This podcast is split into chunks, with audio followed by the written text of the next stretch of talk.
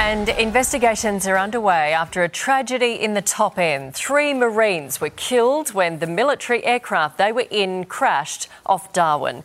It came down in a remote area on Melville Island during a training operation involving US and Australian forces.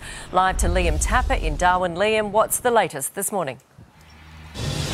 Yeah, good morning. Uh, well, crash investigators will make their way up here to Darwin to try to piece together just how this tragedy unfolded on the Tiwi Islands yesterday.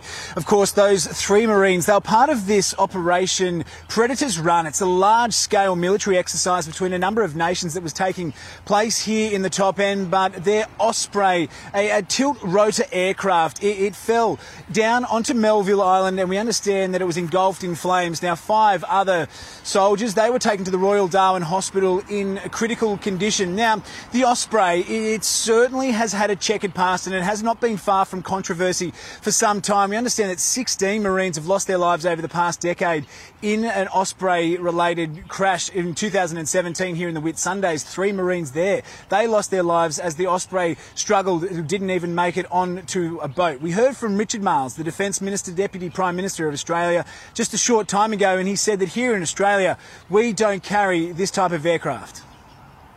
I mean, the Osprey is is a platform, an aircraft which is used by the, the US Defence Force. We don't use it ourselves. It is it is something that the Marines use and as part of their rotation in Darwin. So Ospreys are a, a, a feature of the American presence in uh, Darwin through the dry season.